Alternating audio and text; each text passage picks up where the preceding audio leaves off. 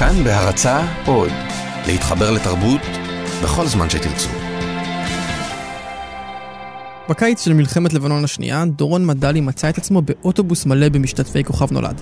זה היה בשנת 2006, הוא עבד אז בהפקת התוכנית, והצוות החליט שנוסעים צפונה. זה היה טראומה מאוד גדולה בשבילי להסתובב במקלטים ולראות כמה כולם אה, מפוחדים, עצובים, מבואסים, ואנחנו שרים להם שתי אצבעות מצידון מהמלחמה שהייתה לפני הרבה מאוד שנים.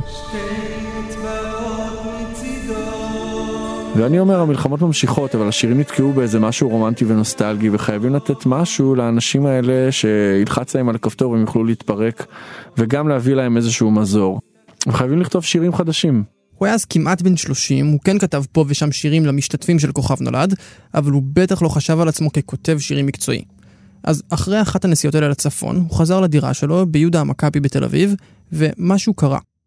תוך שעה היה לו שיר ביד. ואז חשבתי ששלומי שבת צריך לשיר אותו. הגעתי למנהלת שלו ודיברתי איתה בטלפון תוך כדי שאנחנו חוזרים באוטובוס מהצפון והיא אמרה לי לא שלומי בדיכאון אה, הוא לא מוכן לשמוע שום דבר הוא לא רוצה לעשות שום דבר בגלל המלחמה. היא הייתה כמנהלת אה, קשוחה מחסום ביני לבינו ולא עניין אותה שום דבר ולאף אחד באוטובוס לא היה את הטלפון הנכון של שלומי שבת. היה ארבעה טלפונים אבל אף אחד מהם הוא לא הנכון. בקיצור זה לא הלך, הוא ויתר על שלומי שבת והלך לחפש זמר אחר. תוך יומיים בערך אה, יצא השיר הזה לרדיו, אייל גולן, אם יש גן עדן.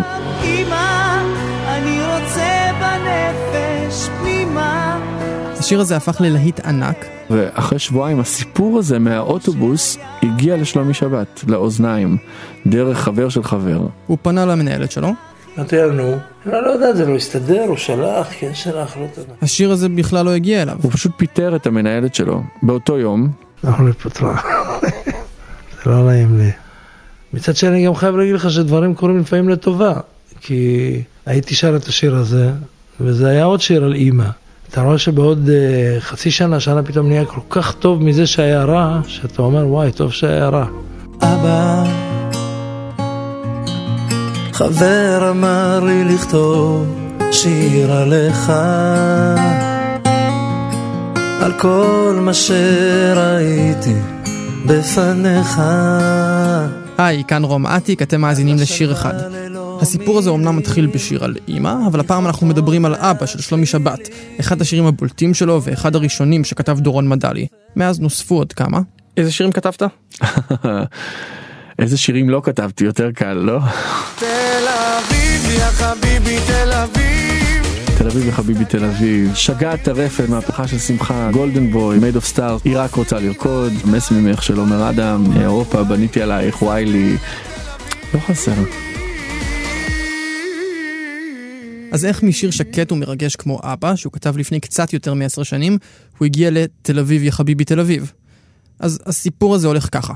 בתחילת שנות האלפיים דורון עבד כמנהל הפקה בכוכב נולד, שהייתה אז יותר מסתם תוכנית כישרונות. זו הייתה תופעה תרבותית ששינתה את תעשיית המוזיקה בישראל. ונולדו לנו כוכבים מאוד מאוד גדולים כמו נינט ושירי מימון ושי גבסו ואחר כך הראל מויאל והראל סקאט ועדי כהן ועוד הרבה רבים וטובים והם כולם לא כותבים את שיריהם הם זמרים מבצעים כמו שהיה נהוג בשנות ה-70 וה-80 בישראל ונעלם לחלוטין בשנות ה-90. הטרנד בכל העולם אגב היה singer songwriter ים. זאת אומרת מוזיקאים שגם כותבים וגם מבצעים את השירים שלהם? המקצוע של כותב מילים פזמונאי או של מלחין או גם וגם פשוט נעלם מהעולם פחות או יותר או נכנס לאיזה מסתור של הרבה מאוד שנים והנה מגיעה נינט טייב או שירי מימון ורוצות להוציא תקליט וצריך שמישהו יכתוב להם שירים.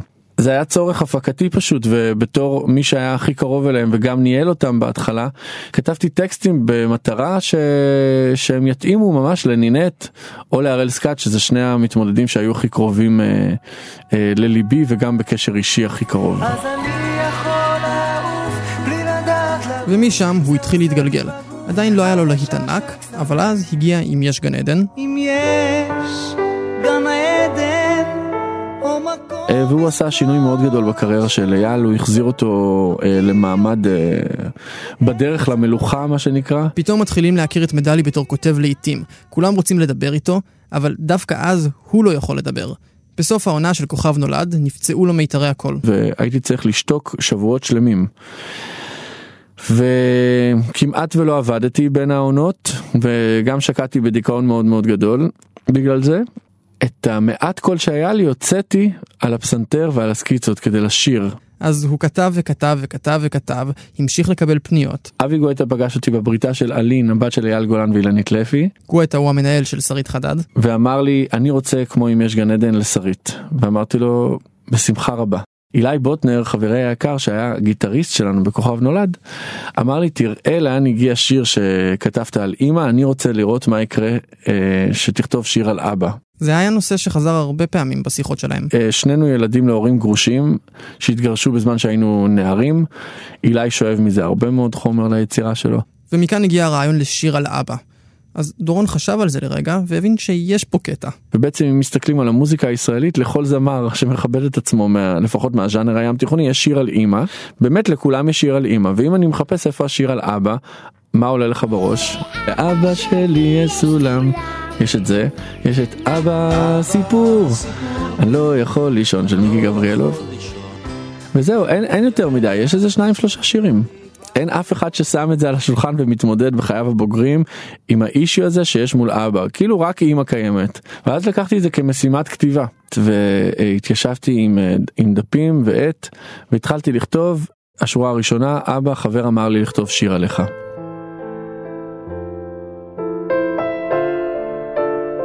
אבא שלי הוא אה, אה, הילד הראשון של מושב הבונים, גרנו ברמת השרון בווילה גדולה עם המון המון עצי פרי בחצר, ותמיד הוא היה מטפח אותם, משקיע אותם, קוצץ את הדשא, כזה אבא שאוהב אה, אה, טבע וחקלאות ואת כל האהבה שלי לטבע בעצם קיבלתי מאבא שלי.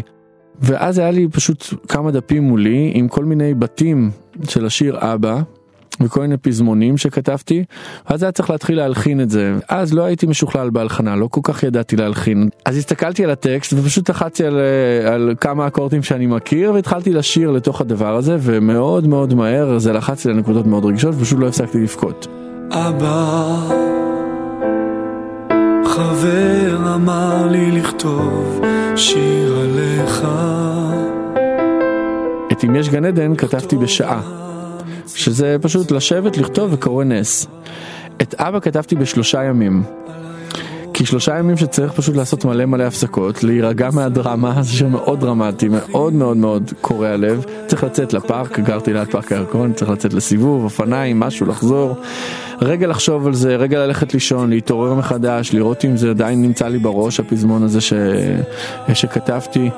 וכל הזמן לחשוב על שרית חדד, אז בכלל הטקסט במקור, אמנם כתבתי אותו על הסיפור שלי, אבל מיד הפכתי אותו ללשון נקבה. אני שונה ממך, אבל כמוך. עכשיו מגיע פזמון, ש... פזמון נוסף עם מילים חדשות אחרות מאוד מאוד קשות, שלא הכנסנו אותו בסוף לשיר.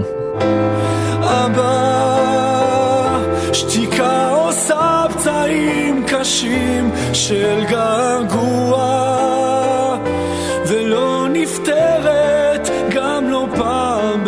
זה יכול להיות שזה היה הבן אדם שהייתי, הייתי בן אדם סופר דרמטי וגם הושפעתי מאוד מהמוזיקה הספרדית, אה, אה, מהבלדות הענקיות הקורעות לב. אני רוצה להיות יפה שוב בעיניך.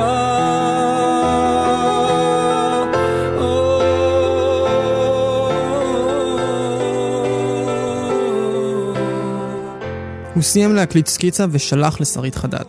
היא האזינה ואמרה, אבל כבר יש לי שיר על אבא. אז היא לא הרגישה שום צורך, אה, אבל אה, בשיחה ביני לבינה אחרי כמה שנים היא אמרה לי, אבל זה גאוני שאני ויתרתי על השיר הזה, כי השיר הזה היה חייב להגיע לשלומי שבת. דורון נזכר בסיפור עם שלומי על איך הוא פספס את אם יש גן עדן, ומיד שלח לו את הסקיצה. אבא, על העצים שכה אהבת לטפח, אני אני שמעתי את זה ועצרתי את זה כי, כי נעתקתי, נחנקתי. נחנקתי, זה עשה לי בול, אתה יודע, התרגשתי מאוד. אחרי זה שמעתי עוד פעם, עד הסוף, ועוד פעם ועוד פעם, ואז התחלתי להתייחס לזה כשיר. בהתחלה לא הצלחתי. זה היה אישי מדי, זה היה קשה מדי. ואמרתי, וואלה, זה זה. זה נהיה זה מדי, אפילו. אבא, הבית הגדול. ואז הוא צלצל ואמר לי, תגיד, אה, שלומי הוא כזה בחור אה, אה, עדין ונשמה טובה באמת, what you see is what you get. הוא אמר, מותר לשנות את המילים קצת? הסברתי לו שהמילים לא, לא מתאימות לאבא שלי, הוא, הוא דיבר על אבא אחר, על אבא שלו. אבא שלי מיהוד, אתה יודע, טורקי, פשוט... אה, אמרתי לו בטח שאפשר לשנות אתה הזמר בסופו של דבר זה חייב להיות גם הסיפור שלך והתחלתי לשנות את, ה, את המילים אני יכול לתת לך אה, פשוט דוגמאות שהמילים המקוריות היו אה, למשל אה, אצלי זה היה אבא הבית הגדול מזמן איננו אז שיניתי את זה לאבא הבית הישן מזמן איננו ושלומי סיפר לי שהם תמיד היו מנגנים לאה ושלומי תמיד היו מנגנים בחדר כל מיני מוזיקה הם מאוד אהבו מתי כספי שניהם הם היו מנגנים מלא שירים שלו והגיטרה חשמלית. תמיד אה, הייתי מבין שאבא שלי עם האוזן שלו ליד הדלת, שומע אותי כל הזמן. כי לפעמים הייתי פותח, הוא היה שוכח זה, אז הוא את עצמו מנקה, ולפעמים הייתי רואה אותו גם דומע מאושר, שהוא שומע את הבן שלו ככה מנגן ושר. אז זה היה חייב להיכנס לשיר. אחרי כל התיקונים והשינויים במילים, הם נכנסו לאולפן. הם ניסו את זה בשניים או שלושה סולמות שונים ושלחו לי לשמוע. חבר אמר לי לכתוב, אבא. חבר אמר לי לכתוב שיר עליך. עד שבחרנו את הסולם הנכון שהוא באמת הכי מרגש, אבל הוא לא איזה צרחות עכשיו ודרמה מאוד גדולה, כי השיר כל כך דרמטי, אז משהו בהפקה ובביצוע חייבים להיות רגועים. וזה טריק שמפיקים מוזיקליים וזמרים ומלחינים הרבה מאוד יודעים. השיר הוקלט, אבל שלומי עדיין חיכה לרגע הנכון לשחרר אותו. הרגע הזה הגיע בקיסריה. ואני באתי ל balance והחלטתי שאני עושה שיר חדש היום. הוא עלה לבמה. אבא שלי ישב שורה רביעית כזה בצד. והתחיל השיר. אבא, חבר אמר לי לכתוב שיר עליך,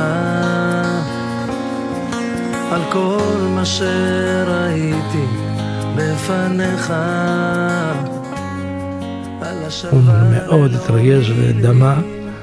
אני אומר לך, הרגשתי שהוא מבחינתו את העושר הגדול שלו קיבל מהבן שלו. שהבנתי שהמילה אין לי זמן לא קיימת יותר. כל החיים שלנו אנחנו אומרים להורים שלנו, וואלה, אין לי זמן, אני, אני עסוק, אני בפגישות, אני לא יכול. מה זה אין לך זמן? לאבא שלך ולאמא שלך אין לך זמן? אין דבר כזה, זה... כלום לא קורה אם אתה הולך להורים, שום פגישה שמתבטלת, לא, הכל בסדר, תמיד יש מי ששומר ו... ומתקן.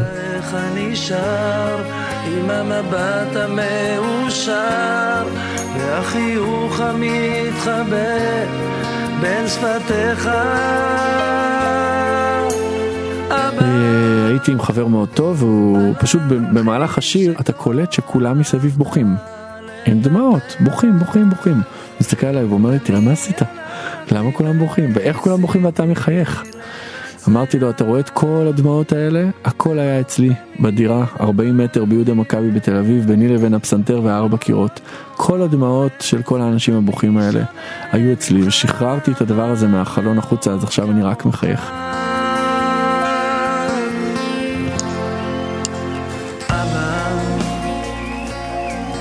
ושלומי חזר להיות אה, בעניינים וגדל וגדל וגדל והפך להיות אה, מה שאנחנו מכנים בתעשייה A-ליסט, זאת אומרת אחד הזמרים הכי מובילים בישראל. זאת אומרת שלומי שבת היום נעוץ במוזיקה הישראלית כאולי קצת כחוליו איגלסיאס.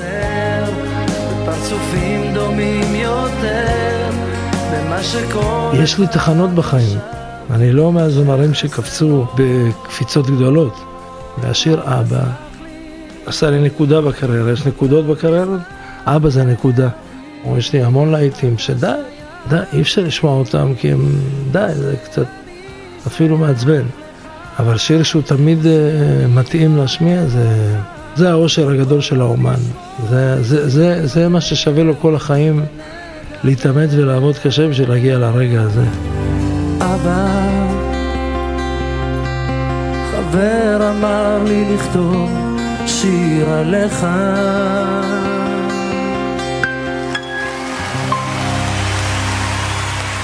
וגם בשביל דורון השיר הזה עשה שינוי.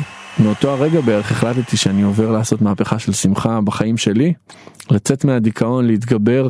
החיים בישראל הם מאוד מאוד דרמטיים, מאוד קשים ולא פשוטים, אז המוזיקה חייבת אה, לתת אה, קונטרה של כלילות. ואז נפתחה הדלת והגיע עומר אדם לחיים שלי, הכנסתי אותו לחיים שלי, והתחלנו ביחד לעשות מהפכה של שמחה, בלי שאנחנו מבינים עד כמה זה יהיה גדול. שמעתי שעושים פה מסיבה בלעדיי אף אחד לא עושה את זה יותר טוב ממני היי, נשים את הצד אז זה היה הסיפור של אבא. תכף נשמע את השיר המלא, אבל קודם כל נגיד תודה לאייל שינדלר וניר גורלי שמפיקים יחד איתי את שיר אחד. אסף רפפורט היה טכנאי. תודה לחגי רחביה על הביצוע לילדותי השנייה של מתי כספי, ותודה גם למושיק עתיק. אגב, אם אתם אוהבים את התוכנית שלנו, אנחנו ממש נשמח אם תוכלו לספר לחברים ולהעביר הלאה. עוד תוכניות בסדרה וגם פודקאסטים נוספים שלנו אפשר למצוא בכאן אור גיא פודקאסט. אני רום עתיק, תודה שהאזנתם. אבא, חבר אמר לי לכתוב שיר עליך, על כל מה שראיתי בפניך, על השלווה ללא מילים, הניחוחות והצלילים, הכל היה כל כך יפה בעיניך. אבא, זוכר את השבילים לבית הספר, את כל המנגינות מתוך החדר. שהקשבת איך אני שר עם המבט המאושר והחיוך המתחבא בין שפתיך אבא הדרכים שכה אהבת לטפח. אני הלכתי וניסיתי לנצח